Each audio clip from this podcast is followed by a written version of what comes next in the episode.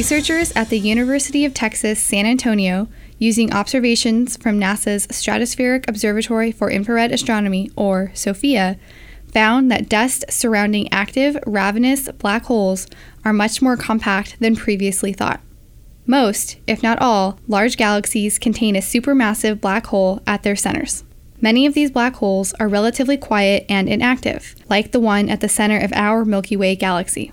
However, some supermassive black holes are currently consuming significant amounts of material that are being drawn into them, resulting in the emission of huge amounts of energy.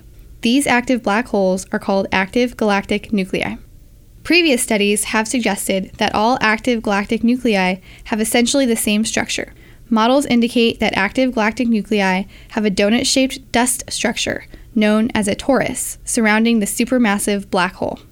Using the instrument called the Faint Object Infrared Camera for the SOFIA telescope, or FORCAST, the team observed the infrared emissions around 11 supermassive black holes, with active galactic nuclei located at distances of 100 million light years and more, and determined the size, opacity, and distribution of dust in each torus.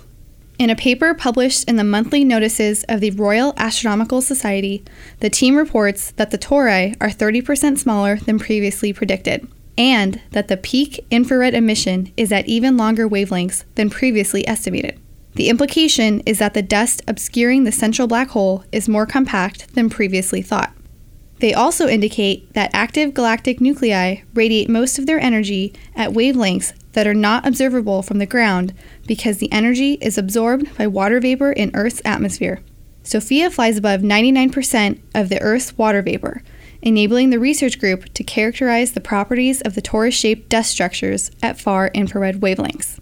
Lindsay Fuller, graduate student at the University of Texas, San Antonio, and lead author of the published paper, says Using SOFIA, we were able to obtain the most spatially detailed observations possible at these wavelengths, allowing us to make new discoveries on the characterization of active galactic nuclei dust tori.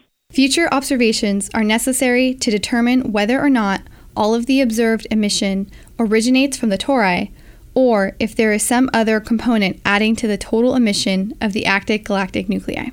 Enrique Lopez Rodriguez, principal investigator of this project and the Universities Space Research Association staff scientist at the SOFIA Science Center, said, Next, our goal will be to use SOFIA to observe a smaller sample of active galactic nuclei and at longer wavelengths. That will allow us to put tighter constraints on the physical structure of the dusty environment surrounding the active galactic nuclei.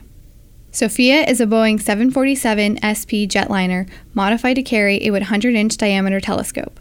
It is a joint project of NASA and the German Aerospace Center, DLR.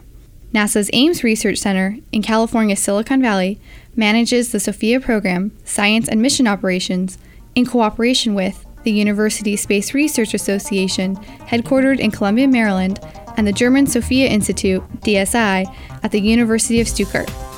The aircraft is based at NASA's Armstrong Flight Research Center's Hangar 703 in Palmdale, California.